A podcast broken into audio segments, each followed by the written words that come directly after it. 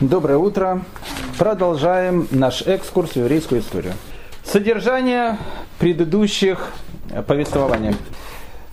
Мы с вами закончили на том моменте, когда Эзра, находясь около э, реки Агава, ждал людей, которые с ним приедут в землю Израиля. Потом мы говорили о том, что в землю Израиля с Эзра приехали единицы. К сожалению, было видно о том, что не произойдет то, что должно было произойти. Еврейский народ, он по большей части остался в Вавилоне. И Эзра по приезде в землю Израиля увидел, что там тоже не, э, не, все, гладко. не все гладко. Во-первых, он увидел о том, что было какое-то количество евреев, которые начали вступать в смешанные браки. Угу. А, по тем временам это, в общем, как бы фурор такой был. И не только это произошло. Вообще, вообще Эзра увидел, э, что в еврейском народе э, на тот момент была большая проблема, которую нужно было срочно решать, иначе все это могло бы очень э, плохо закончиться. В чем была проблема? Еврейский народ жил на протяжении более 400 лет при Иерусалимском храме. Это было время, когда были еврейские цари, это было время, когда были еврейские пророки, это было время, когда было понятно все – Потом произошла катастрофа. На самом деле большая катастрофа, то, что называется Шоа. Катастрофа. Был разрушен храм. Еврейский народ ушел из своей земли. Уклад жизни, который был до этого, он начал постепенно рушиться. И самое главное, то, с чем э, евреи жили на протяжении веков, можно сказать, практически с начала своей истории, тоже начало уходить.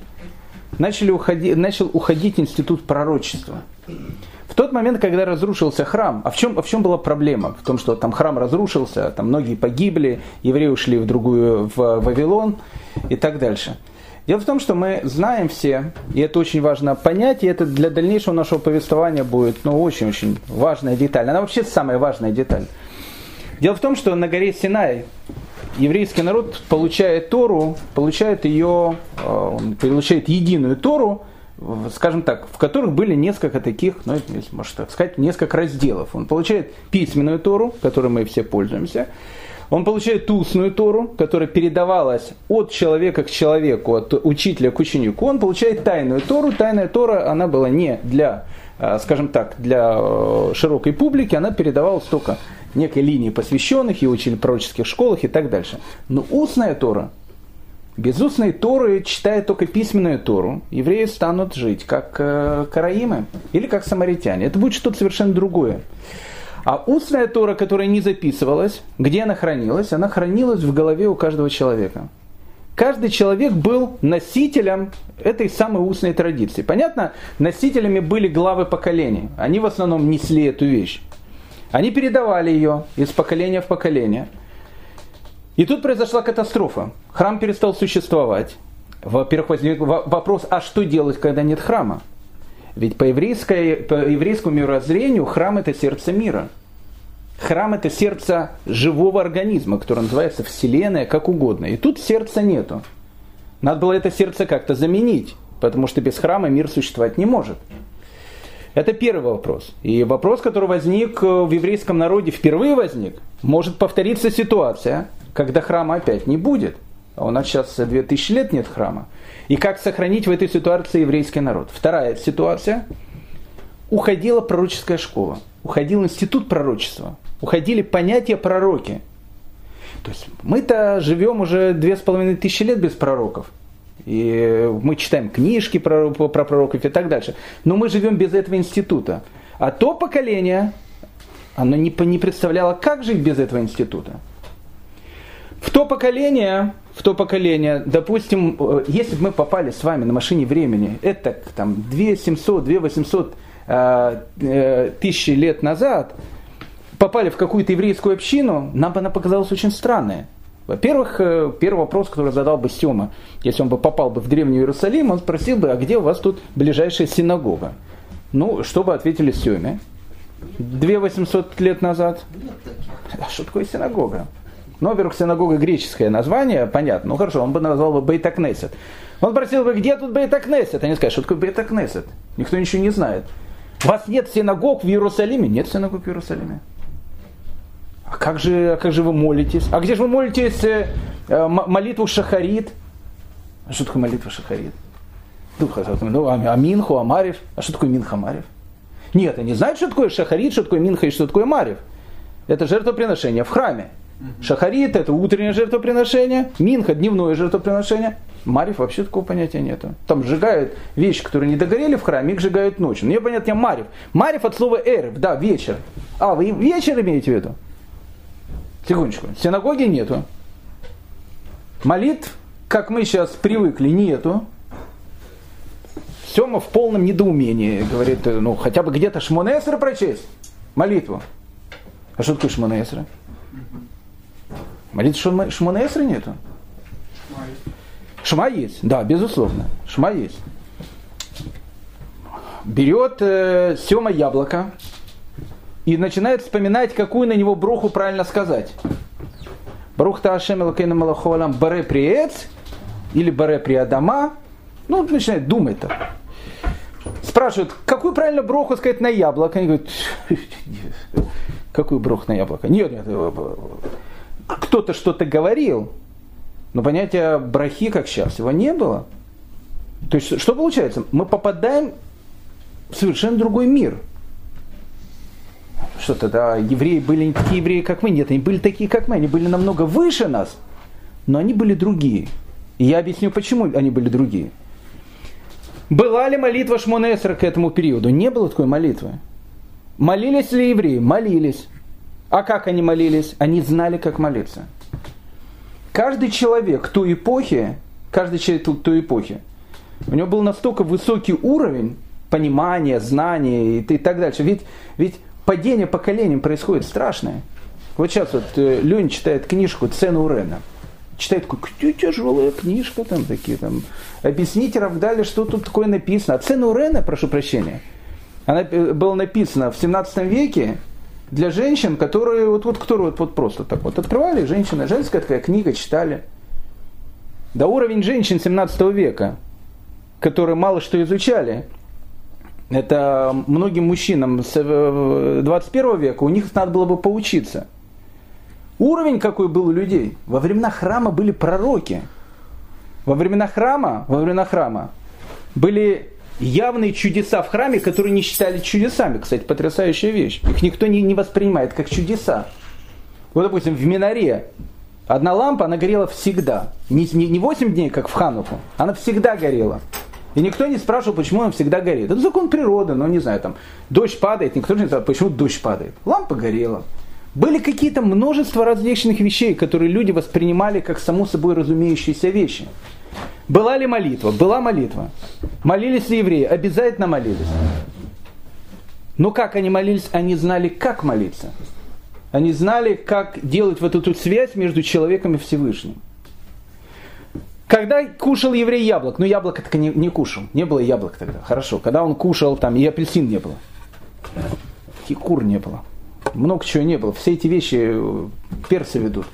А, ну хорошо, но что-то там было. Ну, бананов, бананов тоже не было. Что же он мог тогда покушать такое? Ну, какой-нибудь финик. О, финик. Финик был точно. Вот когда он брал финик, должен ли был он перед тем, как скушать финик, поблагодарить Всевышнего? Конечно, должен был. Знал ли он, как его благодарить? Знал.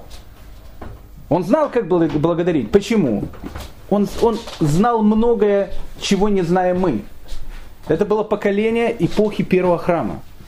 Это было необычное поколение. И вдруг произошла Шоа, катастрофа.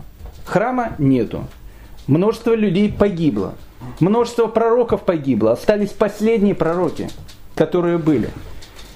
И когда, когда произошла вот эта вот вещь, в еврейском народе начинается э, брожение. Ну, допустим, брожение. Когда мы с вами говорили, вавилоняне, они захватили землю Израиля, они поставили наместника Гдалию. Мы говорили об этом уже. Потом Гдалию убивают. Евреи, боясь о том, что будет месть от вавилонян, убегают в Египет, находятся там в Египте. Прокер Миягу туда забирает, потом Прокер Миягу приходит в Вавилон, потому что вавилоняне туда приходят, забирают его обратно. Но какая-то часть евреев в, Вавилоне, в Египте осталась. И вот когда евреи, которые остались в Египте, Они пришли к египтянам, говорят, слушайте, господа, мы, вот, вот мы, значит, пришли, наших братьев там вавилоняне уничтожили, Египет имел относительную независимость тогда, и они говорят, мы готовы служить верой и правдой этому Египту, и идти нам некуда, Вавилон наш враг и так дальше. Они говорят, отлично. А хотите ли, говорят египтяне, мы сделаем из вас казаков. Они говорят, конечно, чубы надо носить? Без чубов. Будь просто казаками. Что значит казаки? Они и вправду были казаками. Где жили украинские казаки? Они жили на, на, на Хортице. А что такое Хортице? Остров. Остров. Остров. Где он находится? В море или на реке? На реке. На реке он находится. Ну, на Днепре. Вот есть река Днепр, через которую мало какая птица перелетит даже в хорошую погоду. И там есть такой остров Хортица. На этом острове Хортица сделали такую вольницу. И это чем занималась эта вольница? Эта вольница, с одной стороны была вольница, а с другой стороны, как бы всем было приятно, такая вольница. Если им головорезы, татары идут, татар пойдут резать, если надо, других пойдут резать. Ну, как вот такая вот вольница. Десантники наши, они, они сидели, сидели вот на, на острове Хортица. Тут пришли, значит, евреи в Египет. Они говорят, хотите быть казаками? Они говорят, а у вас есть тут э, остров Хортица? Хортица нету. Хортица нету. Но есть такой остров, который называется Еп. Потом, когда Еп на египетском переводится как слоновая кость. Когда греки пришли туда, они там всякие еп э, не выговаривали, они говорят, как город называется? Город слоновой кости. Назовем, назовем этот остров Элефантина. От слова элефант. Слон. Элефантина. Остров слонов. Вот этот Элефантина, остров слонов, Еп, сейчас он называется э, Асуан, есть такой город, он часть этого города. Река Нил, широкая река такая. И вот на этой реке, на этой большой широкой реке Нил, некая такая хортица, взяли еврейский гарнизон женщинами, с, с женами, с детьми. Говорят так, вы можете тут жить на этой Элефантине, и будете защищать Египет от нубийцев. Там граница была с Нубией всякие африканские племена и так дальше, будете защищать Египет. Вы тут живите, у вас полная вольница, мы вам даем там полную свободу, равенство, братство, живите как хотите. И, в общем, как бы живите там. И вот евреи, которые на Элефантине. Храма нету, пророков нету, учителей нету. Они беженцы. И они сидят и, и, и задаются вопрос, а как еврей может существовать без храма? Ну вот они сидят, там нету таких там мудрецов, типа нашего Иосифа. Как бы они сидят, такие люди простые все. И они сидят и начинают думать, а как же жить без храма? И они говорят, невозможно жить без храма. А что нужно, нужно сделать? Надо храм построить. И они решили на острове Элефантина построить храм. Ни много ни мало. И построили храм там. Секундочку. Ведь уже было сказано о том, что его храм может находиться только в Иерусалиме. Только на горе, на горе Мория Любое жертвоприношение в другом месте, после того, как был построен храм, запрещено. Это полный-полный запрет, э, который только может быть. Но они-то этого запрета не знали, храма нету. Когда это говорилось, был храм. И все понимали о том, что храм есть, понятно, ничего делать нельзя. Но сейчас-то храма нету. И вот еврейские казаки ну, или на острове Элефантина решили построить этот храм. Построили, хороший храм такой. Они, да, у них даже коины свои были. Они говорят, в храме должен служить коин. Есть, говорит, хлопцы среди нас, коины. Ну, свой казак один, я коин. Будешь коином в храме. Отлично, с такой шашкой, чубом. Коин такой на элефантине. И вот они вот так живут. Правда, э, потом у них начались некие трения Почему? Потому что на остров Элефантины, если на, на Хортице жили только казаки, то на Элефантине, которая посередине Нила была, кроме еврейского гарнизона, было еще несколько египетских гарнизонов. Они такие послабее были, евреи там главные были. Но египетские гарнизоны это тоже свои храмы хотели. Они построили храм Хануба, а в храме Хануба поклоняются барану. И храм Апиаса. А Апиас это кто? Это бык. И вот они сидят, значит, это жрецы Хануба, которые там баран, священное животное. Жрецы Апиаса, бык, священное животное. И тут эти еврейские, когда еврейское казачество восстало, как говорится в посуке, они вдруг смотрят о том, что евреи их приносят жертву у себя в храме. Начал скандалы. Они говорят, вы наших богов жертву приносите. евреи говорят, это вы язычники проклятые. Ну, в общем, у них там начался какой-то там скандал и так дальше. И этот скандал продолжался до, до, до, до, а потом пришли персы туда. Персы завоевали Египет. Когда пришли персы, а евреи персы воспринимали как освободители. Почему-то доходил-то слух о том, что евреи возвращаются в землю Израиля, значит, персы освободители, и евреи сразу персов, мы, значит, полностью подсягаем персам. А египетский гарнизон, который там персы воспринимает как захватчиков, и у них уже начинаются какие-то трения. А в Иерусалиме к этому моменту уже храм стоит. Ну, недолго, но стоит уже храм. Эзра уже приехал в Иерусалим. В Иерусалиме храм, и на Элефантине храм. Ни много ни мало. Потом этот храм в Элефантине взяли и разрушили. Почему? Потому что там начались какие-то волнения. Сразу эти жрецы Хануба, Апиаса тут же разрушили храм. Евреи берут, пишут огромное письмо из Элефантины в Иерусалим. Эти письма найдены. Письма это Элефантинской общины. Пишет в Иерусалим первосвященнику, уважаемый господин первосвященник, помогите нам, у нас был наш храм, мы в нашем храме служили, у нас там все было прекрасно, эти бандиты его разрушили. Мы, мы просим, чтобы вы нам помогли восстановить этот храм. Поговорите с, с персидскими властями, чтобы побыстрее восстановили его. А в Иерусалиме Эзра находится. Какой храм? Ведь храм может быть только в одном месте. И тогда Эзра понимает о том, что благодаря вот этим 70 годам катастрофы, которая была, в еврейском народе начался полный разнобой. Кто-то храм там построил, кто-то теперь не знает, как молиться. Не кто-то знает, как молиться. Но молиться на каком языке молились? На иврите. А иврита сейчас практически все не знают. Все знают арамейский язык. И возникает огромное количество разных вопросов. И это была первая вещь, с которой сталкивается Эзра. Да, еще плюс. Еще плюс. Женится не на еврейках. Вообще, по большому счету, по большому счету, если так посмотреть, на ком они женились, они в основном женились на самаритянках. Если бы ты подошел к ним с, с этим, э, с микрофоном и сказал бы, почему, что, почему что там на нееврейке женился, он сказал, какая нееврейка, самаритянка. Самаритянка, она очень-очень похожа на нас, все. То есть, что получилось? Получилось, разнобой был такой, что люди уже не знали, люди уже не знали, люди ничего не знали. И тогда Эзра понимает о том, что в этой ситуации нужно делать что-то и сразу. Иначе храмы, как в Элефантине, начнут появляться в каждом городе. Будет храм, там будет ходить со священниками и так дальше. Надо было что-то делать. И Эзра делает. При нем появляется такой институт, которого больше не было никогда в еврейской истории. Он был только в этот период времени. Этот институт назывался Великое Собрание.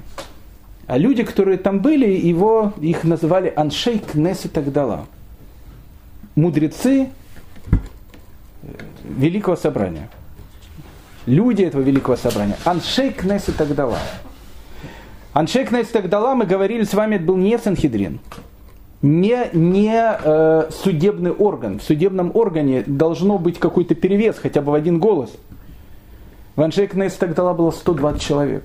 120 мудрецов перед которыми была огромнейшая задача. Какая задача? А. Все понимали о том, что прошлая эпоха закончилась, больше ее не будет. Наступила новая эпоха, эпоха второго храма, а это другая эпоха. Пророки, последние пророки. Эзра был последним пророком. У него было имя Малахи второе. Он был последним пророком. То есть он понимал о том, что на нем заканчивается пророческая традиция, наступает новая эпоха. И в эту новую эпоху возникает тысячи разных вопросов, которых не было во время первого храма. Их просто не было, потому что их не было, другое поколение было. И Аншикна Сагдала должна была решать эту глобальную проблему. Тот иудаизм, который есть сейчас у нас, мы должны быть полностью благодарны мужам Великого Собрания. Он появился именно оттуда. 120 человек. Когда в 1948 году решили создавать э, Кнессет израильский, во-первых, надо было понять, как, как его назвать. Ну, решили назвать Кнессет. Кнессет это как вот Бейта Кнессет, дом собрания. Кнессет это как собрание. Сколько должно быть человек в Кнессете? Кстати, потрясающая вещь. Кнессет он, он, он тоже плохой. Почему плохой? Потому что там 120 человек. 120 человек, это, ну как бы, тяжело будет принять какой-то глобальный закон, если будет 60 на 60. Конкретно лучше было бы сделать, может быть, как в Синедрионе, 71 человек. Нет. Они решили, это были идеалисты, эти были халуцим, это были люди совершенно нерелигиозные и так дальше. Они решили, что новый институт государства Израиль должен быть такой, как был не Синедрион, а как, Анше, а как Кнессет Агдала как великое это собрание времен Эзры. И, и в израильском парламенте до сих пор 120 человек. Это не те 120 человек, которые были там, там были великие люди, которые сидели. Сейчас тут есть и наркоманы, и арабские партии, и другие товарищи в этом, э, в Кнессете, но, но 120 человек там сидели. И так э, Аншей Кнессет Агдала, они решают глобальные вопросы. Первый вопрос, который возник, и этот вопрос был очень важный, был момент, когда не существовало храма. Может быть момент, когда храма опять не будет. Что делать в этот момент? Как евреи должны жить? А в Вавилоне сложился уже новый институт. Тот институт, которого не было еще во времена первого храма, он сложился в Вавилоне. Какой институт? В Вавилоне появилась синагога. Почему синагога? Потому что во времена первого храма не надо синагоги. Есть храм, люди молятся, как бы, они знают, когда молиться, они, они все знают, они, им, не нужно, им не нужен институт. Они подсознательно знают, как жить. А в Вавилоне нет храма. Нужно место собрания евреев, там, где собираются евреи. Вокруг одни там вавилоняне. Евреи должны собраться, там миньян и так дальше. И они собирались в синагогах и молились. Вопрос, который э, существует, он Шейкнес Тагдала. Ведь отстроен сейчас второй храм. Нужно ли продолжение института синагог, если есть храм? И они понимают, что нужно. Наравне с храмом. Почему? Потому что может быть время, когда храма опять не будет. И не должна быть такая ситуация, как попали евреи, которые попали в Вавилон. Молитва. Евреи уже не умели молиться. Не кто-то умел, кто-то не умел. А молитва это определенное искусство. И еще одна вещь. Мудрецы Великого Собрания, мужи Великого Собрания, они понимают о том, что нужно будет создать не просто некий институт молитвы, а некую молитву, которая, подобно искусственному сердцу, сможет заменить храм, если вдруг храма не будет. А как это сделать? Как можно храм заменить словами? И мудрецы Великого Собрания сказали, что можно. В храме есть два жертвоприношения, без которых не существует храм. Утреннее жертвоприношение. Жертвоприношение это называлось тамид, постоянная жертва – как называлось утреннее жертвоприношение в храме? Нет, это тамит, она, это, это, понятно. Это, это вся эта вот служба в храме, когда приносили утреннее жертвоприношение. Ну, вечером Нет, утром она называлась шахарит. Как называлось жертвоприношение в храме? В, в первом храме то же самое. Пошли на шахарит. О, где тут синагога? Нет никакой синагоги. А куда на шахарит? В, хра- в храме? В храме приносит шахарит. Минха. Минха это предвечернее жертвоприношение в храме, которое приносилось еще днем, не, не, не, не, до захода, солнца. Считается, что вот это жертвоприношение тамид, которое было, это является одним из главных артерий, которое было в храме. Тогда мудрецы Великого Собрания, они начинают говорить, секундочку, а вдруг будет момент, когда опять не будет храма? Можно ли как-то вот эти жертвоприношения сделать из физического перевести в вербальную вещь, о том, чтобы молитва могла бы хотя бы на время заменить то, что существовало в храме. Мысль совершенно невероятная. И мудрецы Великого Собрания говорят, можно. И для того, чтобы это сделать, для того, чтобы это сделать, нужно создать некую молитву, некую молитву, некую форму молитвы, которая по своей духовной силе будет приближаться к жертвоприношению, которое было в храме. И они начинают эту молитву записывать. Они ее написали не просто так. Они ее записали не, не просто так, люди сели, записали молитву. Они над этой молитвой работали годами. Почему? Потому что созвучие букв, гематрия букв, построение молитвы Шмонесра, оно имеет настолько огромную духовную силу, что эта духовная сила могла хотя бы временно, без отсутствия храма, заменить настоящее сердце. Это одно из первых нововведений, которые делают, а, делают Аншейх Сагдала. Вопрос, а сколько раз в день молиться?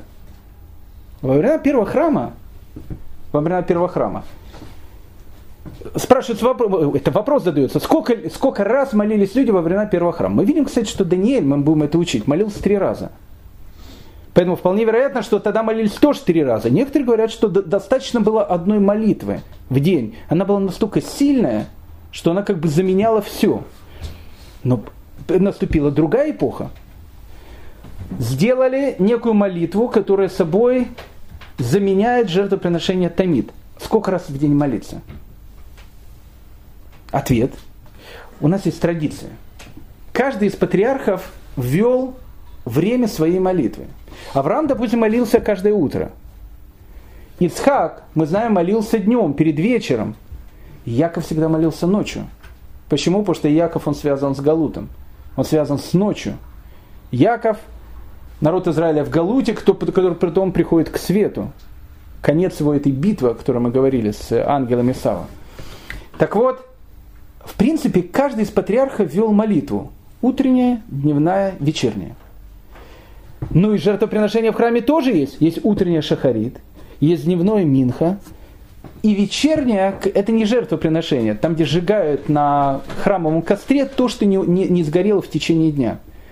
И Анжек Нестагдала говорят, что эту, э, что эту молитву, которую назвали Шмоне Эсре, 18 благословений, она устроена э, по очень интересная структура. 3, 3 и 12 в середине. Сейчас, правда, 13 когда появилось христианство, появилось дополнительное, э, дополнительное благословление против э, предателей веры. Но так как она во времена Аншик Неста Гдала назвал Шмона Эсер 18, хотя сейчас 19 благословений, мы все равно ее начинаем называть 18 по старой традиции. Молитва должна быть три раза в день. Шахарит, Минха, Марин. Теперь, Сколько раз в день надо читать Тору? Ведь евреи должны читать Тору. Всегда. Но наступает эпоха, которая не такая, как во времена первого храма. Будут многие люди, для которых чтение Торы не будет само собой разумеющимися вещами. И тогда Эзра вводит порядок чтения Торы. То есть Тору будет читать по понедельникам, Тору будет читать по четвергам, Тору будет читать по шаббатам, Тору будет читать по праздникам. Теперь Эзра вводит количество людей, которых вызывают. В обычный день по три человека. В шаббат семь человек. Мафтер появится чуть позже, пока не было мафтера. Б- было только семь человек. А? Нет, Тор, Тору, Тору, зачем, почему мы Тору читаем в понедельник и четверг? Чтобы кто услышал? Чтобы услышали в понедельник и четверг, как правило, это были дни, когда приходили в большие города люди с маленьких там поселений и так дальше. Они приходили в большой город на какой-то базарный день и так дальше. Они туда приходили, они слышали Тору. Не должно быть большого перерыва в, в изучении Торы. Во время первого храма не было таких вопросов. Во время первого храма каждый человек учил Тору. Не было понятия, что кто-то вдруг забудет, какая сейчас Парашат Шаво какая сейчас недельная глава и так дальше. Наступила другая эпоха. Это... Но в то время тоже было, то есть Парашата Шабуа каждую неделю было. Б- б- было, было каждую неделю, может, я не знаю, может, она была так разделена, не так разделена. Симха Тора, она появилась в более позднюю эпоху и так дальше. Но Тору читали ежедневно. То есть это, было, это была другая эпоха. Времена первого храма это была эпоха пророков. А сейчас наступает эпоха, которая похожа на наш мир – и что делают Аншек Нестагдала, мудрецы Великого Собрания? Они трансформируют отголоски той эпохи на наше время. Брохи. Когда человек что-то делает, он должен поблагодарить Всевышнего. Благодарил ли человек Всевышнего во времена первого храма? Ответ, конечно, благодарил. А как он благодарил? А он знал, как благодарить.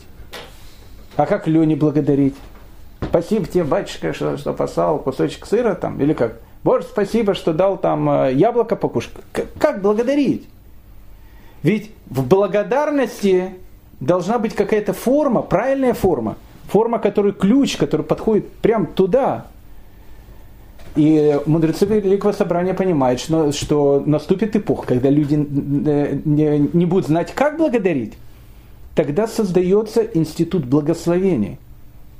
Это не значит, что благословений не было, они были, но просто сейчас их записывают. Записывают так, чтобы у каждого человека не возникло вопроса, что делать. Тут же Эзра начинает ставить точки над «и». Это за, за кого вы там вышли замуж? За этих э, самаритянок? Это на каком основании? А что тут? О, хорошие девчата. Тоже там э, как бы свинин не кушают, все эти вещи. То есть тут, тут, возникает, тут возникает некая вещь, которая, которая говорит о том, что самаритянки, они не хорошие девчата. И вообще то, что происходит, это ужасно. И вообще, сейчас надо понятие институт устной Торы, который тогда, который тогда несли пророки, то, что мы сейчас будем называть Талмудами и так дальше. Тогда он был у пророков. Сейчас его нужно передать другим людям. Когда устную Тору несли пророки, было все спокойно. А сейчас пророков нету. И Эзра считает, знает, что он последний. И он должен сделать эту передачу. Аншей Кнесси Тагдала. Это был такой некий институт, который что делал? Он переносил все, что было в прошлом, переносил в наши Мудрецы Великого Собрания в Перке вот сказали фразу. Они много фраз говорили, но в Перке вот зашла одна фраза.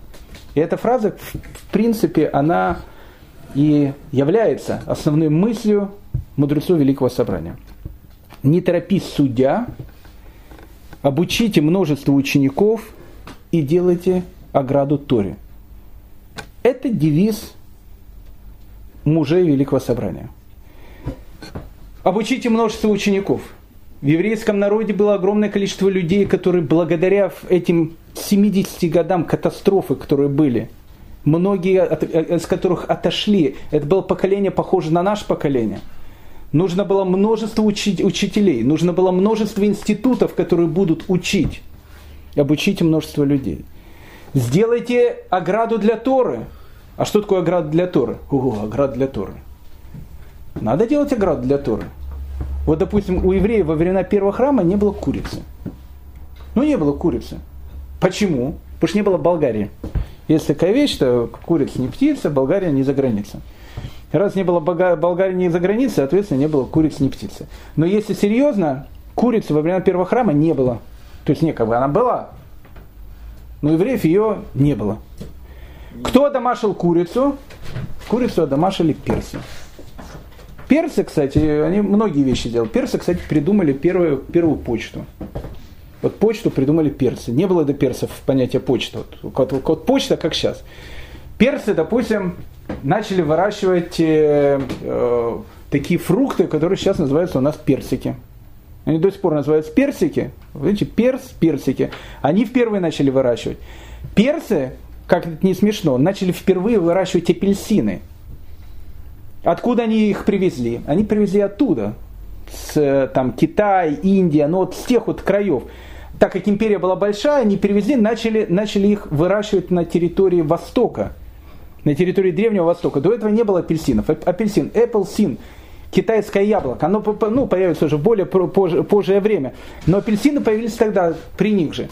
Персы, кстати, они были первые, которые начали, допустим, нарциссы и розы выращивать как э, цветы для украшений. До персов не было понятия, что цветами можно украшать. Ну как, вот растут, растут. А персы первые ввели понятие о том, что цветы выращивают для украшения. Вот там вокруг дворца там были розовые кусты, там нарциссы какие-то росли, еще что-то. Они вот это ввели тоже понятие. К чему, почему я просто это все говорю? Так как не было понятия курицы, курицы не было, а было понятие мяса. А любой ребенок во времена первого храма, он знал о том, что мясо с молоком не кушают, не пьют, не едят и так дальше. А тут появляется курица. Спрашиваю вопрос, а курицу с молоком с точки зрения Торы можно употреблять или нет? Ответ. Можно. Ведь запрет-то был насчет мяса. Но тут появилась совершенно новая регалия. Появились курицы, которых полно стало бегать. И в те времена тоже говорили, приходили, как сейчас у нас к Марии на кухню приходят, у нас сегодня рыбная или мясная трапеза? Сегодня мясная трапеза. И дает нам э, Мария куриную котлетку. И все это воспринимают как мясная трапеза. Почему? Ну как, ну, мясо. Хотя это не мясо, это, это птица. В те времена такая вещь могла тоже произойти. Мясо курицы, мясо барашка и так дальше. Мясо, мясо, мясо, мясо. Так люди бы начали, начали думать, а, значит, эту котлету можно с молоком кушать, а эту нельзя. Все бы в конце концов запуталось бы и начали бы с молоком кушать все. Мудрецы Великого Собрания сделали оград для Торы. Чтобы это не произошло, что они говорят, курицу с молоком тоже не пьют, не кушают. То есть регалии нового времени, то, чего не было когда-то, это все создают Аншей Кнес Тагдала во главе с Эзерой. Понять, кто такой Эзра, его величие, в принципе, то, что есть у нас современный иудаизм, вот то, что вот мы сейчас видим, это Аншей Кнес Тагдала и это Эзра, который нам перебросил этот мостик. Но евреи в этот промежуток времени живут очень и очень тяжело. Очень тяжело. Что находилось тогда в Иерусалиме? Да ничего не находилось тогда в Иерусалиме. Храм находился в Иерусалиме. Где заседали Аншейх Тагдала? В Иерусалиме. А где ночевали они? Не знаю. Скорее всего, не в Иерусалиме. Иерусалим был в развалинах. Храм-то разрешили построить. Он стоял. А стены запретили построить. А как можно жить в Иерусалиме без стен? Не, ну, конечно, там, в принципе, э, какие-то еврейские поселения были вокруг, но вокруг-то были и всякие бандитские шайки, которые в основном э, ночью шастали. шастали. Где ночевать-то? Это то же самое, что сейчас, э, ну не знаю, куда-то в Сирию поедешь, там Сем скажет, а давайте поедем там на лето в Сирию, поотдыхаем. Или не, не так скажем. Вы, вы, вы куда? В Крым едете? Крым, в Турцию сейчас же не поедешь, в Египет тоже. А давайте, говорит, на Ефрат поедем. Причем рыбку половимся, все. А где, а где на Ефрате жить-то будем? В палатке. Но та, там ИГИЛ ходит, ничего страшного. Боже помощи не тронет. Бог не выдаст, как говорится.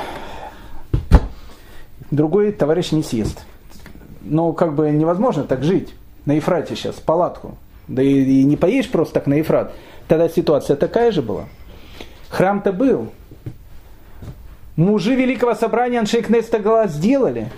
Начали делаться какие-то вещи, которые происходили тогда в мире. Персы, персы, они норм, в этом отношении были абсолютно нормальны. Евреям давали полную свободу. Да, Элефантине, Элефантине уже сказали, «Э, ребята, когда они там насчет храма, уже все начало устаканиваться. Им сказали, так, ребят, как храм? Какой храм? В Иерусалиме храм. А что, что, если в Иерусалиме в храм, так у нас не может быть храм, ребят. Ну какой храм? Учителей туда. Людей нужно начинать учить чему-то. Запорожских, элефантийских казаков. Надо было чему-то начинать учить. И это тоже не только были элефантийские казаки. Их было много таких товарищей. Но ситуация была плохая. То есть мужи Великого Собрания были, еврейские поселения были, но не было не было какой-то защиты. Евреи все равно были в состоянии, в состоянии полной беззащитности. Почему? А, их окружали различные, различные народы, которые жили там 52 года, когда евреев не было. Они к евреям относились очень и очень, э, ну, нехорошо. Но трогать их не могли. Почему? Потому что евреи ставленники персов. Персидская империя, очень много, в, как, как сейчас в современном мире, очень много больших людей, самых богатых людей в политике и так далее были евреи. Евреев трогать боялись. Их боялись трогать. Но евреи жили в состоянии постоянной опасности. А что будет, если завтра сменится власть? Всех же перережут. Вокруг Иерусалима стен нету, как таковой охраны нету. Евреи с одной стороны живут, а с другой стороны те, которые в Вавилоне, они говорят, не, ребят, знаете, такая жизнь, она, конечно, романтическая, но мы лучше тут в Вавилоне. И тут начинается новый этап истории. Новый этап истории начинается спустя 13 лет после того момента, как прибыл Эзра в землю Израиля. Персидский царь Дарий, его один из приближенных, один из самых близких к нему людей. Его зовут Нехемия. Кстати, интересный вопрос к вам. Как вы думаете, какую должность при персидском шахе должен занимать, ну, скажем, его правая рука? Вот что шах э, может поручить только, ну, самому доверенному человеку? Министр финансов. Ну, не, ну это, это хорошая вещь, но не совсем. А? Местный библиотекарь, он же в Греции, не знаю, как-то так. Э, может быть, может быть, но э, я бы все-таки, я бы все-таки самому близкому человеку... Еду подносите и вино на него? О, еду подносите вино. Потому, по- потому что министр финансов это все прекрасно. Если меня отравят, мне не нужны финансы. И библиотекарь мне тоже не нужен. Я боюсь, вокруг меня ходят змеи и скорпионы, которые каждую секунду меня пытаются отравить. Должен быть человек, который подаст мне еду. Поэтому кто правая рука шаха? Человек, отвечающий за еду. Почему? Потому что ну, уже он дает. Это то же самое, как пилот самолета. Если бы там Шах каждый день летал бы на, на работу на самолете, самый главный человек в его жизни был бы не, даже не его жена пилот самолета. Потому что он либо его довезет до работы, либо не довезет до работы. Его жизнь на эти полтора часа перелета полностью зависит от пилота самолета. У него ничего нету. Что пилот самолета захочет, он с ним сделает. С едой была такая же ситуация. Поэтому у персидского царя Дария находятся его приближенные. Опять же, кто были приближенные? Понятно, евреи. Поэтому евреи в земле Израиля тоже боялись трогать. Нехемия. При, приходят посланцы, ну, посланцы постоянно приходили в земле Израиля. Пришел один из посланцев земли Израиля. Был в э, царском дворце у Шаха. Нехемия спрашивает, ну, Манишма, как там в земле Израиля? Как в земле Израиля? В земле Израиля все прекрасно. Есть Кнес Тагдала, есть мудрецы, евреи начинают жить, но мы там живем, знаете, сегодня живем, завтра неизвестно, как будем жить. Вообще непонятно, что происходит. И понимает, что что-то нужно сделать. Вторая глава книги Нехемия. Кстати, его автобиографическая вещь. Редкое случай в Танахе, когда человек, ну, не редкий, это часто, но, но тут вот это в таком, в таком образе это читается не очень часто. Его дневник, он пишет сам, воспоминания. И было в месяц Нисан. Обратите внимание, в Вавилоне уже появились новые месяцы. Их не было до этого. Не было ни Нисана, ни Тишрея, ни Адара, ни других месяцев. Названия месяцев вавилонские. До этого у евреев было первый, второй, третий, четвертый. Сейчас перешли на вавилонские названия месяцев. Кстати, почему? Когда евреи вышли из Египта, первым месяцем в Торе был объявлен какой месяц? Нисан. А почему месяц Нисан? Потому что в Нисане произошел исход. И летоисчисление, не летоисчисление, в нумерация месяцев идет от этого. Точно так же, как у нас первый день недели, Йом решен, второй день недели, Йом Шини, третий день недели, Йом Шлиши. Йом Шиши, шестой день недели и суббота. Почему мы первый день начинаем отчитывать? Первый день от субботы, второй день от субботы, третий, шестой день от субботы, наконец то опять суббота. Точно так же было и во времена первого храма. Первый месяц от исхода из Египта, второй, третий, и так шло дальше. А теперь евреи вышли из Вавилона. А в Вавилоне было другие месяцы. Ниса, Надар, Тишрей, Тамуз. Тамуз. Тамуз, кстати, языческое божество. Но это, но э, это не страшно. По одной простой причине, потому что март. 8 марта. А что такое март? Что такое март? Март это Марс. Ну, как бы божество. Я уже не говорю про июль, который Июлий Цезарь, и про август, который часть августа. И про другие там а, месяцы, которые там есть. Сентябрь и так дальше, это латинские все названия. Са, э, этот воскресенье, Сандей, День Солнца.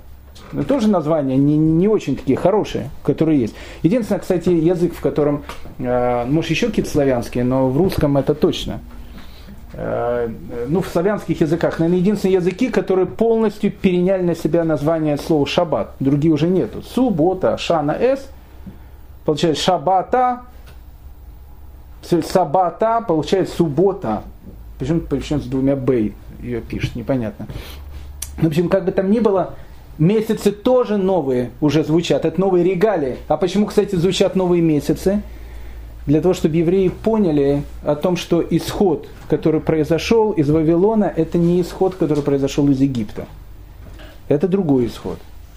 Поэтому евреи должны постоянно помнить Нисан, Тамус и так далее. Это не наши названия месяцев. Это вавилонские названия месяцев. Хотя они нам уже звучат как родные. Очень. Мы должны помнить, что это еще было не тот исход.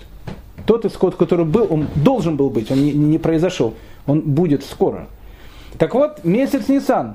И был месяц Нисан, пишет Михемия, 20 год царствования Артакшаста. Артакшаста, так э, э, обозначение идет царя, это царь Дари. Вино перед ним, и я взял вино и подал царю. И, ну, как бы, понятно, он дает вино царю. А обычно не выглядел я в грустном его присутствии. Ну, это тоже важная вещь. Представьте, человек, который э, сейчас вот заходит там в Иерусалимский трамвай, некий араб – и он начинает так постоянно в сумке так теребиться, глаза там бегают там туда-сюда. Ну, стрелять сразу надо. Это, скорее всего, сейчас нож вытащит. Тут приходит человек, обычно, когда дает вино царю, вино, там, пищу, с улыбочкой, приятный аппетит, Ваше Величество. А тут руки трясутся. Ну, как бы царь понимает, что, а что это ты так волнуешься, когда мне еду подаешь? Может, еда-то отравленная? И сказал мне царь, почему ты выглядишь печальным, ведь ты не болен. Не иначе, как зло на сердце у тебя. И очень я испугался. Ну, как бы, ну, в, в принципе, обвинение в государственном перевороте. И сказал я царю, да живет царь вовеки. Как же мне не выглядит печальным, если город, где могилы предков моих разрушен, а ворота его сожжены огнем. Вот это еврейская мудрость. Почему Нехемия начинает свой разговор с царем, ну, ворот там сожжены, ладно. Город, где могила отцов моих разрушен. Почему он с этого начинает? Почему не говорит, там, разрушен Иерусалим, там. Город, где могила отцов моих разрушен. Почему с этого начинает? Есть какое-то, какое предположение? Потому что, может быть, для персов это как- как-то было какое-то уважение. А, Сто процентов. Сто процентов. Не к людям, а к, А к предкам. Сто процентов. У персов, кстати, до сих пор осталось, а у древних персов это в культ входило. Уважение к могиле э, предков самое святое, что есть.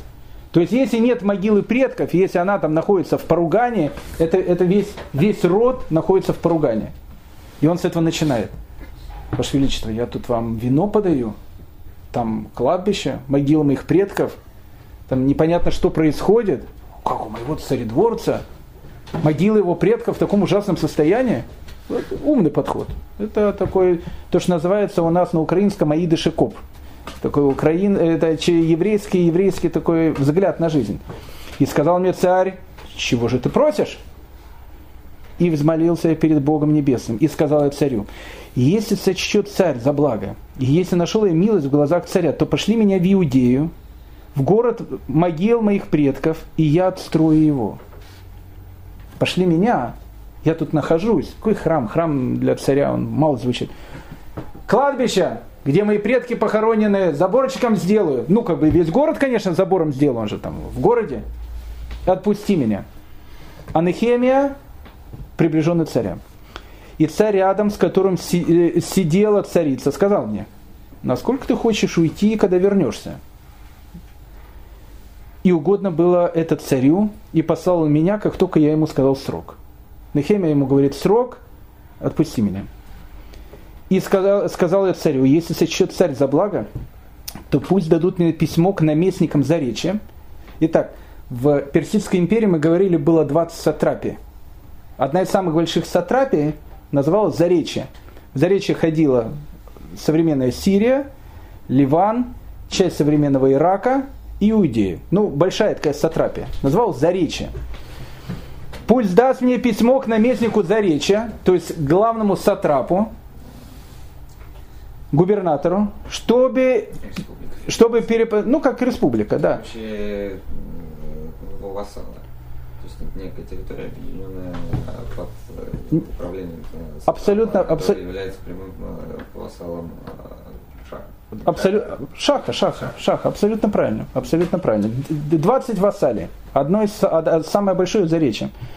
Чтобы переправили они меня, пока не дойду до Иудеи, и письмо к Асафу, хранителю царского леса, чтобы дал он мне деревья для перекрытия ворот вокруг храма Божьего, и для городской стены, и для дома, в котором я поселюсь. Итак, царь Нехемия просит у царя следующую вещь.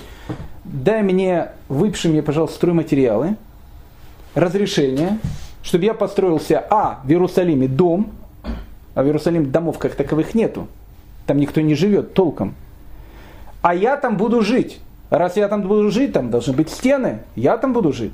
То есть есть глава Сатрапии Заречья, он губернатор, а я буду главой Иудеи. Было такое понятие. Как это назвать сейчас по современному, я не знаю, есть губернатор, Мэр города. а? Мэр.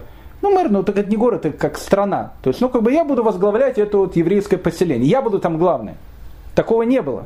Эзра был духовным руководителем. Он духовный, но у него не было власти. А Нехемия хочет власть. Солдаты, власть, чтобы ни один человек там не сказал еврею, который там живет, что сегодня, завтра я тебя убью. И дал мне царь по мере доброй, по- по- да- дал мне царь по мере доброй руки моей, что была со мною. И пришел я к наместнику Заречья, я дал ему царское письмо, а царь послал со мной военачальников и всадников. Ой, это уже нормально. То есть он уже туда идет не один, он уже туда идет с серьезным персидским отрядом. И услышал обо мне Санвалат из Харона, и раб Товия из Амона. Это все были товарищи, которые делали там э, всякие безобразия среди евреев. Это самаритяне. Они услышали. И было для них большой досадой, что пришел человек искать добро для сынов Израилевых. То есть для самаритян ситуация она пока была нормальная. Они себя чувствовали хозяевами. То есть евреи там живут, пускай живут. Но хозяева тут мы. Они тут, в общем, как бы пришельцы. А тут приходит человек, который говорит, я теперь этим всем буду руководить. Кто он? Еврей. Это опасно. И пришел в Иерушалаем и пробыл там три дня. Теперь, Нехемия приходит туда, обратите внимание, он даже евреям не говорит, почему он сюда пришел. Опасается. Чего опасается? Да мало чего опасается. Он пришел сюда строить стены вокруг города. Вокруг эти самаритяне кто угодно. Ну, камень упадет. Ну, прибьет его случайно. Не, ну, конечно, персидский царь спросит, кто убил моего начальника, может даже какой-то погром устроит. Ну, несчастный случай. Для самаритян Нехемия с, с его планами просто опасен, его надо просто убрать. И Нехемия это понимает. И его маленький отрядик, который он привел, он же не привел армию, он привел отрядик. У самаритян знаете какие отряды? Сейчас Александр Македонский придет. Чуть позже. Он к самаритянам обратится, скажет, пошлите мне солдат. Сразу 8 тысяч человек ему дадут. Тут же. У него нет 8 тысяч человек. У него отряд. Ну 200, ну 30, ну 500 человек. Да перебьют их тут же. Не, конечно, придут потом разбираться. Но иди уже разберись. Поэтому Нехемия даже евреям не говорит, что он пришел. Обратите внимание. А ночью встал я, и несколько человек со мной, приближенных.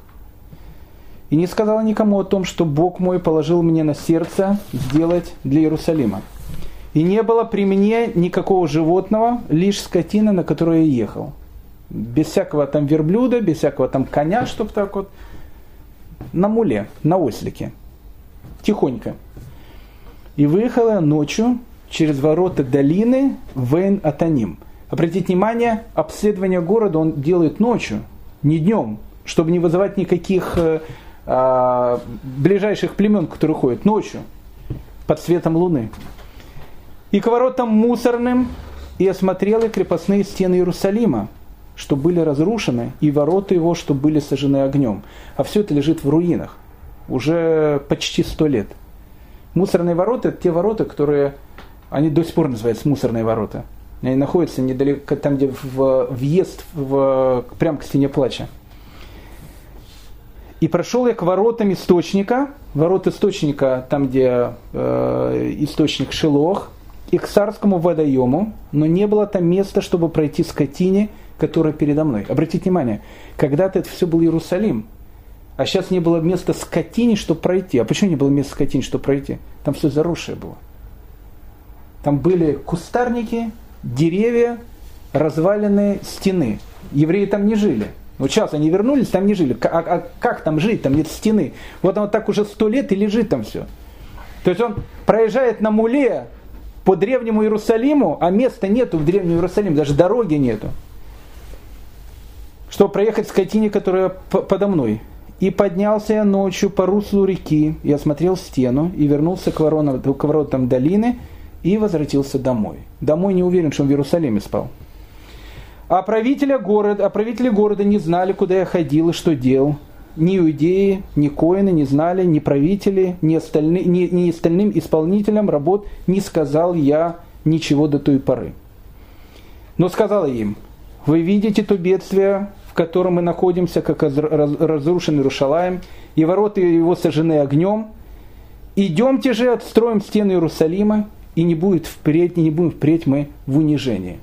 На следующий день Нехемия открывает свой план. Мы собираемся строить стены вокруг города. И рассказал я им о руке Божией, что благой было надо мной, и о словах царя, который сказал мне, и сказали они, встанем и отстроим. И крепко взялись они за благое дело. И услышал об этом Салванат из Харона, и Товия Аманитянский, и Гешем из Иарави, и насмехались они над нами, и оскорбляли нас, и сказали они, что это вы затеяли э, за дело? Не против ли царского указа вы действуете? Старая песня. Они эту песню начали говорить еще в самом начале, когда евреи туда пришли. Что это вы стены вокруг города строите? Прошу прощения, вы уже тут почти сто лет живете. Ну не сто лет, но много уже лет вы тут живете. Лет 50. Никто стены вам не разрешал строить. Самоуправство. Мы сейчас с этим самоуправством быстро расправимся. И сказал им ответ, Боже Небесный, Он даст нам успех, а мы, рабы Его, встанем и отстроим, а вам нет ни доли, ни милости, ни доброй памяти в Иерусалиме. И тут начинается делаться то, что больше никогда в истории еврейского народа, наверное, не было. Нужно строить стены города. Вокруг этих шайки разбойников, об этом будет описывать Нехемия, они в любую минуту могут напасть и просто перерезать те, тех людей, которые в Иерусалиме. Теперь, кто должен строить стены Иерусалима? Люди должны как минимум жить в этом городе и строить стены. Жить в этом городе опасно. Поэтому самым важным семьям, которые решились на этот подвиг, был дан какой-то маленький кусок стены. И семьи начали строить. И так как они боялись, что каждую минуту на них могут напасть, Нехемия ночью ставил солдат, молодых ребят, чтобы они защищали город, чтобы не напали ночью. Утром, когда они строили, стояли солдаты, защищали, чтобы не напали на них днем. Но стен нужно было строить срочно. И самаритяне побоялись тогда напасть, думали нападут чуть позже, думали, что стены будут строить долго, а стены закончили 25 июля. И строили их 52 дня. 52 дня стены вокруг города. Это невероятно. Эта вещь, она могла бы войти там, в еврейскую книгу Гиннесса, во что угодно. Но у Иерусалима появились стены, и у иудеев появился Нехемия. Нехемия тут же признает собой полную власть Эзры. Эзра как царь, как глава народа. Но Нехемия – это сила, у которого есть войско, и который не даст еврейский народ в обиду.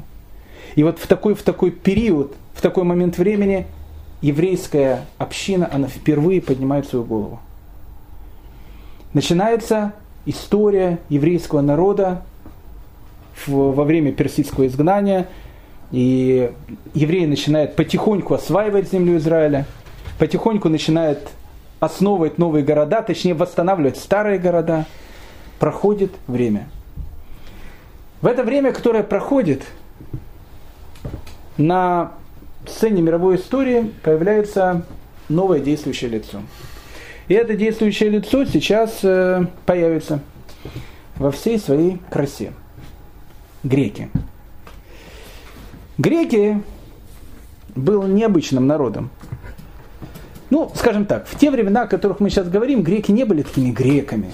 Хотя, хотя, хотя, в принципе, ну, когда был Эзра, может, они еще не были такими греками.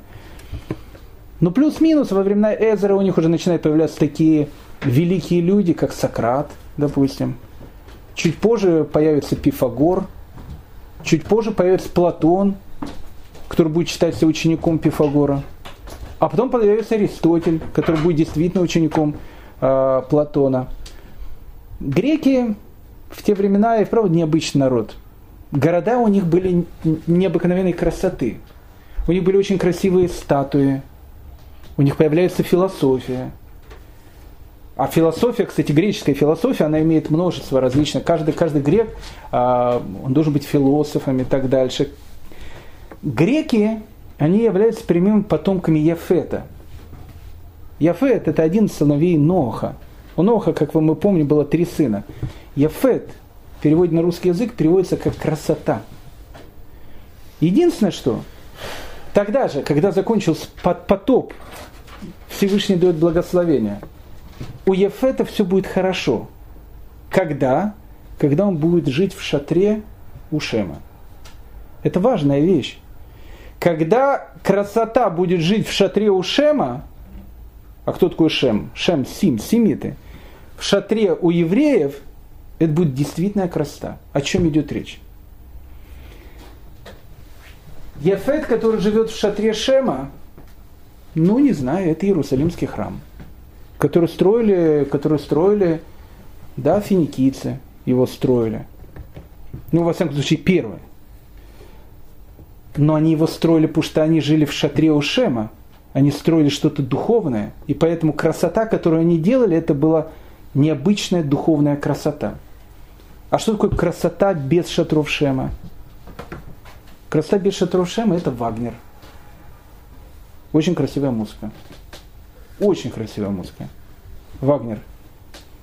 Но музыка, на которую вырос Гитлер, на которую в людей сжигали в концлагерях. Вагнер, который был патологическим антисемитом. Он э, один раз дирижировал там этим э, концертом Мендельсона, который был еврей. Крещенный, но еврей. И к нему подошел один из э, там, музыкантов и говорит Вагнеру, хочу э, заметить вам, господин э, композитор, вы дирижировали сейчас произведением еврея. Он говорит, знаю, знаю, поэтому я дирижирую в перчатках чтобы не дотронуться до этой грязи. Произведение великое, он говорит, великое. Но чтобы не дотронуться до еврейской грязи, я дирижирую в перчатках. Это Вагнер. Это красота без шата, шатра Шема. С этим мы еще столкнемся на Хануку. Пока, пока еще э, соприкосновений, боев еще никаких нет. Но философия греческая, красивая философия, рано или поздно, понятно, она приведет, понятно, она приведет к взрыву. Сократ вспоминает свою э, учебу, он учился тоже у философа, ну, был, конечно, любовником у этого философа, вспоминает эти вот вещи, и вот э, сами его воспоминания, если, понятно, рассказали евреи того времени, когда я учился у моего учителя, ну, он был моим мужем, э, ну, нормально, как мы учились, там все, потом, потом у него был другой мальчик, до этого был я мальчик, и как-то, но как-то оно уже будет э, сразу у евреев и у греков возникнет сразу вопрос, а как это вот так вот? А таких несоприкосновений будет много. Но пока этих несоприкосновений нету. Почему? Пока, потому что пока что греки, народ очень красивый, действительно, не, может, не внешне красивый, все, что они делают, очень красиво. По отношению к персам варвара. Греки, э, э, персы их считают, ну, таким Э, персы считали, у персов и вправду цивилизация. У греков нет цивилизации. То, что мы говорим Греция. Не было такого государства Греция. Были различные греческие поселения, которые существовали в разных частях. На Балканском полуострове, Западная Анатолия, там, где сейчас находится Турция, ну и острова Эгейского моря, там, где, там, где находится Греция. Каждый город-государство в Греции ненавидел другой город-государство. Они говорили на общих языках, у них была общая культура, но они воевали друг с другом. Поэтому в этом отношении, в этом отношении греки они были классные, Они были умные, красивые, воевали постоянно друг с другом, у них не было единого государства. Это была история городов-государств. Один из главных городов, который там был, понятно, Афина. Афины. Но Спарта тоже, э, как вы знаете, не давала себя в обиду. Они постоянно друг с другом там спорили, ссорились и так дальше.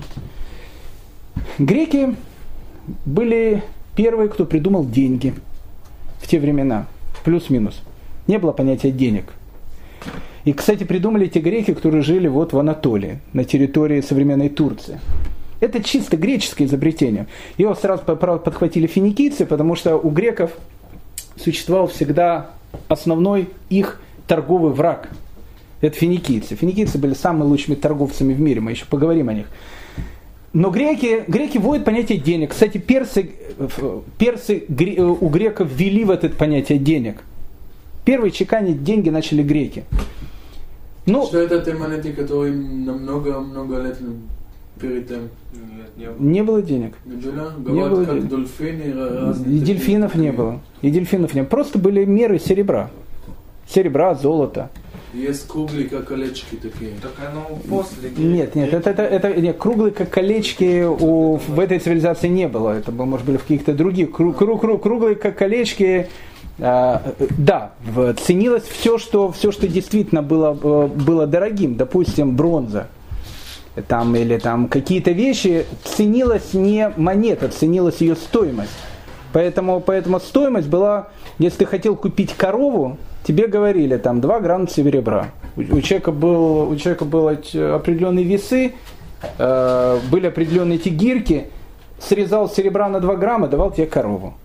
Не было понятия. Греки, греки, это так как они были очень такие умные. Именно сделали порядок. Дым, дым, да. Не то ж порядок. Они начали делать деньги. Они взяли маленький кусочек серебра и сказали, зачем всем бить по одному грамму серебра, брать, отмечать, если можно взять в каком-то городе, какому-то царю это поручить, он перебьет таких 25 тысяч маленьких таких штучек и поставит э, знак этого города, чтобы знали о том, что, это, что действительно тут один грамм серебра. Так появилось понятие денег. Но в тот самый момент, когда у евреев Эзра он делает то, что сейчас мы, о чем мы говорили, мудрецы Великого Собрания. Нехемия строит стены вокруг города. У персов происходят первые контакты с, э, с этими, с греками. Персы, у которых, которые имели самую большую империю в мире к этому моменту, они видят о том, что греки, которые были э, раз, разобщены, они тоже должны войти в эту империю. То есть часть греков, которые жили в Анатолии, на территории Турции, так или иначе они были под властью персов. Но персы, они хотели переплыть через Босфоров пролив и хотели начать завоевывать материковую Грецию. Было несколько таких попыток. Такая одна попытка была у Дария 790 году.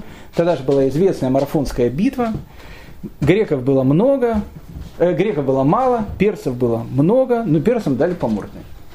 Через 10 лет персы делают очередной матч-реванш. Они доходят до Афин. Ксерокс сжигает полностью Афины кстати, чисто не персидское, момент, э, э, не персидское поведение. Сжигает Афины, потому что когда он зашел в Афины, в Афинах никого не было. На следующий день он от этого как бы жалеет, приказывает отстроить их. Но память о том, что Афины были сожжены, она у греков жила. И вот, ну, персы, греки опять выбивают персов, персы уже не трогают эту материковую Грецию, и вот так все начинает как бы вариться в своем соку. Проходит много времени. У греков на каком-то этапе, к IV веку, грек понимает о том, что самая выгодная вещь, бизнес, который есть, это э, заниматься сельским хозяйством, все эти вещи, это, это все невыгодная вещь. Самая выгодная вещь, которая есть, это быть воином. И греки начинают продавать себя как наемники. Я вам хочу сказать, что половина персидской армии состояла из греков. Вот эти вот, вот воины, Александр Македонский, с персами, он в основном с греками воевал. Самые большие такие его противники были греческие наемники. Греческих наемников было полно в каждом городе. Афины со Спартой воевали, друг другу по морде били и так дальше. Все это кипело, шумело, пока не появился некий алкоголик, действительно алкоголик, но человек действительно, э, несмотря на то, что был алкоголик, был человеком достаточно умным, человек, которого звали Филипп. Филипп II, он жил в маленькой такой провинции, которую даже и Грецией-то толком не называли, Македония. Она плюс-минус там, на территории, ближе к территории современной Югославии. Филиппу все-таки страна пришла достаточно мощно. Не то чтобы это был... Этот... Она может быть... Афины, но тем не менее. Она, может быть, пришла и мощная, но не было и понятия единой страны. Было понятие отдельное государство. Единую страну сделал Филипп. И в этом было его величие. Приходит некий Филипп, алкоголик, он действительно очень много пил. Закончил очень плохо. У него был там любовник один, он его потом там, бросил, потом его изнасиловали, другие любовники. Он потом очень обиделся, что, что Филипп на него... Это, ну, просто, чтобы было понятно, что к Хануке все не просто так подойдет. Потом этот любовник убил Филиппа. Э, некоторые говорят, что его там подговорили убить Филиппа, как бы там не было. Но, в общем, Филипп, Филипп, он решает, у него появляется идея. Какая идея? Объединить все города, которые так или иначе, у которых есть понятие греческой культуры, они все, все считали себя единым, единым понятием культуры, те, которых назвали греки, объединить их в некую единую страну, а чтобы объединить их в некую единую страну, нужно взять большую идею. А какая большая идея? Отомстить за сожженные Афины. Да какие сожженные Афины? Афины сожгли уже более ста лет тому назад – нужна была идея. И Филипп хочет объединить страну. И он объединяет страну. Силой, но объединяет. Но, опять же, произошло, греки, они э, свободолюбивые. У них не было такого понятия, как э, там царь, царя называли первый среди равных. То есть все равны, но ты первый среди равных. И как бы там ни было, Филипп все это объединяет. Он начинает объединять Грецию с некой такой мыслью о том, что рано или поздно надо ударить по Персии. Персия, чтобы было понятно, гигантская империя. И вот у Филиппа, он же уже ну, как бы относительно молодой человек, он э, встречает свою э, будущую жену, Олимпиаду. Она маленькая девочка, она ему очень понравилась. Встречает ее, когда она, она была царицей, тоже дочкой царя, э, когда она отправляла некий, некий культ. И культ у нее был очень своеобразный, этот культ был связан со змеями. Поэтому, когда у них родится ребеночек, и назовут его Сашей, в принципе, у Саши э, папа и мама, ну, скажем так, в анкетных данных, э, скорее всего, родительских прав бы их лишили, потому что папа действительно алкоголик, серьезный такой, Филипп, а мама спит со змеями. Филипп потом э, перестал с ней жить, потому что, потому что он сказал, что ему страшно спать, когда рядом лежит и спит змея. Не имея в виду жену. Жена тоже была змея, но змея, она действительно спала со змеями. То есть э, ну, в такой семье, понятно, такой, ну, как бы, ребенок должен родиться соответствующе. Но тут произошло исключение из правил. И правда рождается ребенок, которому будет суждено изменить э, весь ход мировой истории. Александр. Александр Филиппович. Я не буду долго рассказывать про Александра. Э, вы это уже это учили. Может, какие-то некие вехи, вехи. Филиппу надо дать должное. Э, он нанимает ему хорошего хорошего педагога. Найти педагога сыну – это важная вещь, чтобы он в правильном учебном заведении занимался. Он не был тогда таким раскрученным, как сейчас, но его знали в Греции. Он был одним из, одним из учеников великого Платона, но сам, но сам он был тоже человек непростой, это был Аристотель. И Аристотель становится личным учеником маленького Александра. Аристотель – это Аристотель. Рамбам в свое время скажет, что он был великий из э, фи философов, нееврейских философов, великий из философов мира.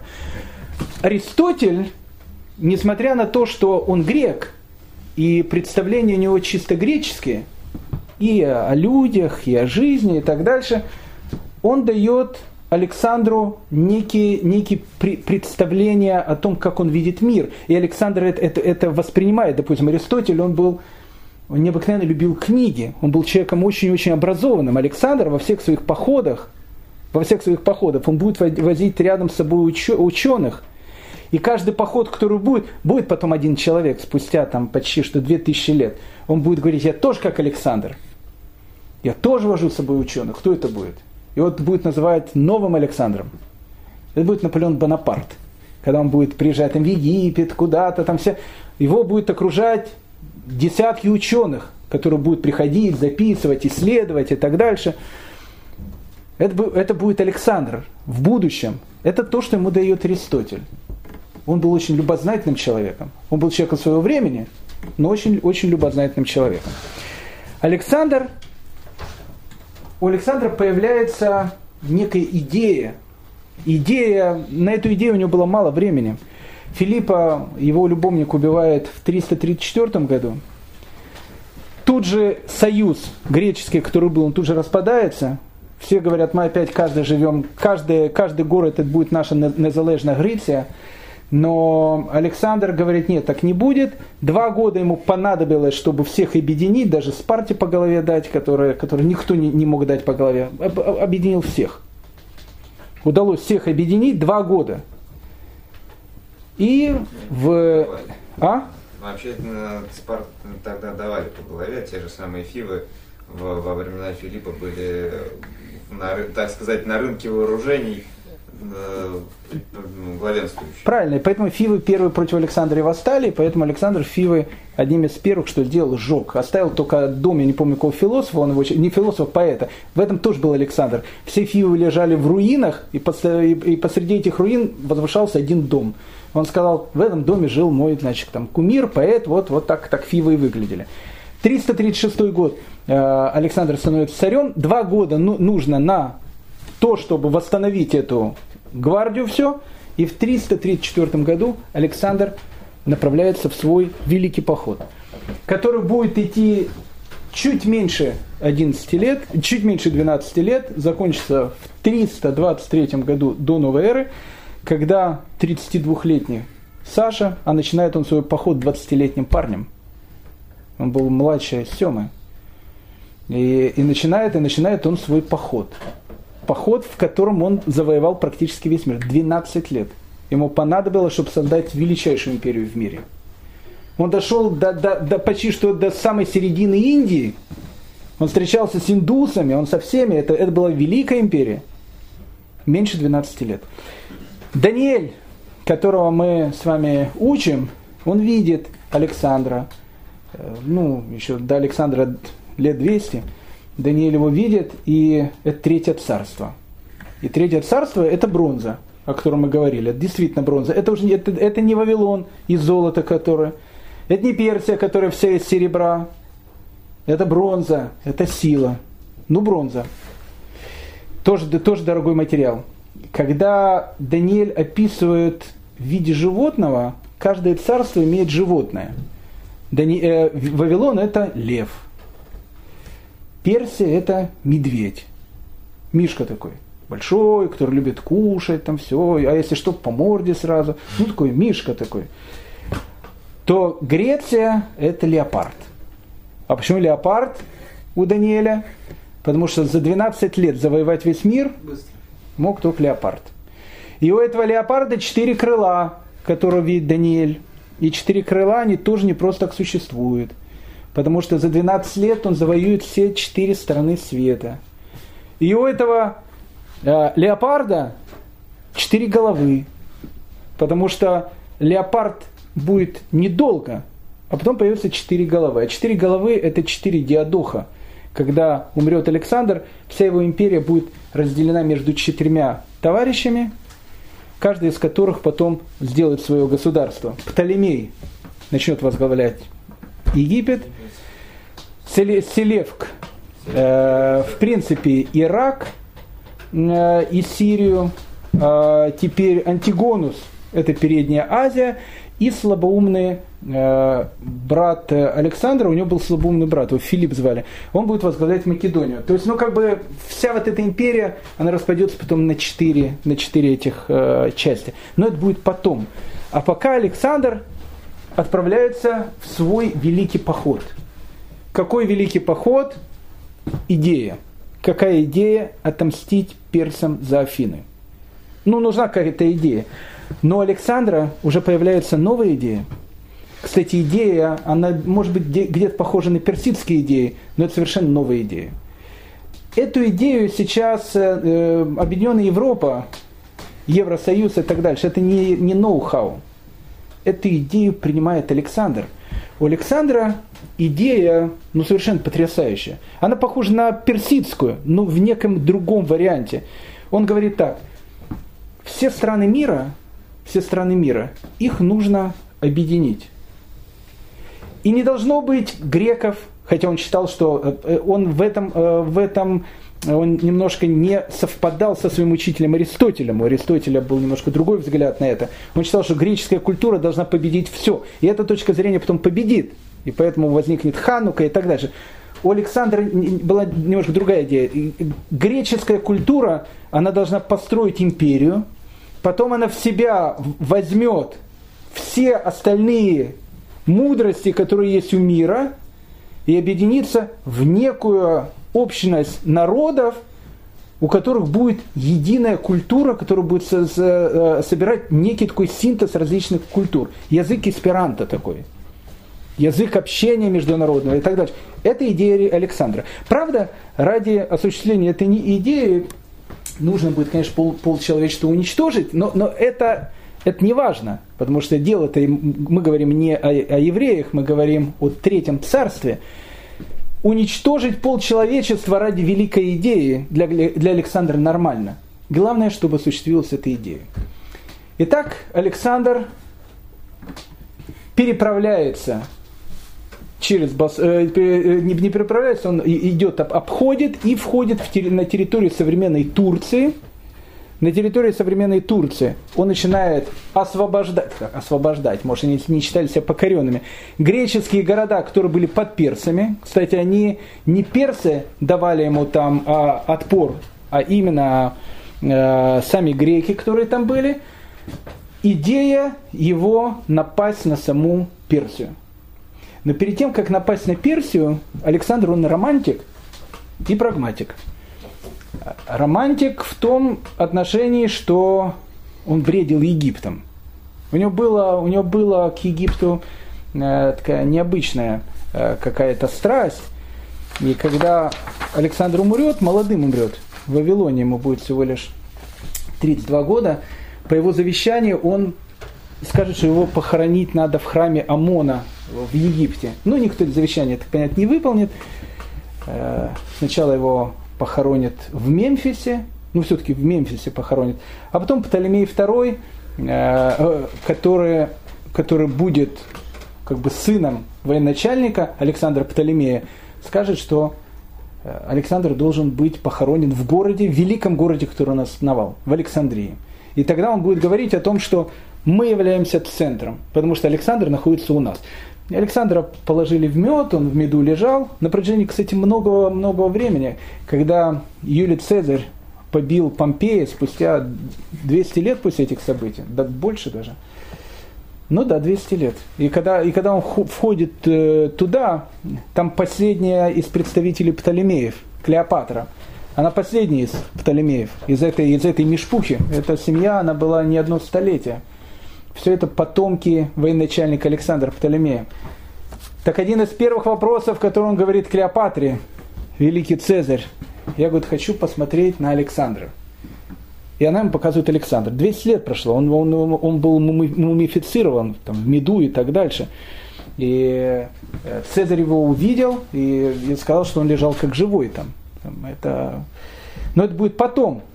А пока у Александра есть идея о том, что нужно идти в гре, ну, нужно перед тем, как ударить по персам, по, на, на самом деле, нужно прийти в Египет. Египет был персидским, но самая, одна из самых главных идей, которая была у Александра, это территория современного Ливана. Почему? Потому что на территории современного Ливана жил народ, который, э, который назывался финикийцы а финикийцы грекам для Александру, для его великой идеи были ох как нужны. И могли ох как помешать. Дело в том, что финикийцы к этому моменту были самыми лучшими мореплавателями мира. Это были великие мореплаватели.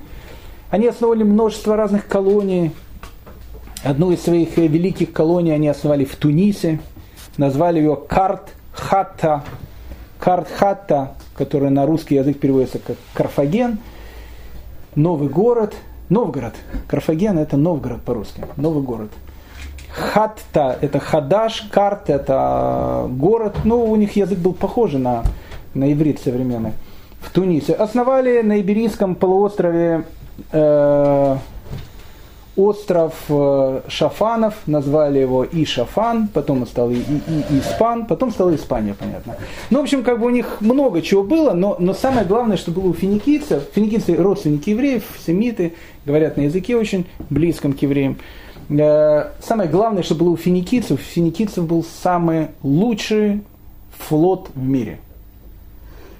У Александра флот не было. А у персов флот был. Ну, как бы его, у них не было своего флота. Флот, который у них был, это был флот финикийский. Почему? Потому что финикийцы это были часть Персидской империи, которым персы дали практически полную автономию. Только чтобы, чтобы нас поддерживали. И финикийцы платили э, персам благодарность за то, что они с одной стороны были под крышей Персидской империи, а с другой стороны у них была полная автономия. Так вот, Александру, Александру финикийцы нужны были по двум причинам. Первая причина, финикийцы это вечные конкуренты греков. Куда грек приедет, всегда сидит финикиец. И поэтому ударить по финикийцам с точки зрения развития греческой торговли, цивилизации, это важный Вход такой. Но другой ход. С персами невозможно будет воевать, если у тебя не будет флота. А где, а где можно взять флот? А флот можно взять у финикийцев. И Александр движется в наши Палестины.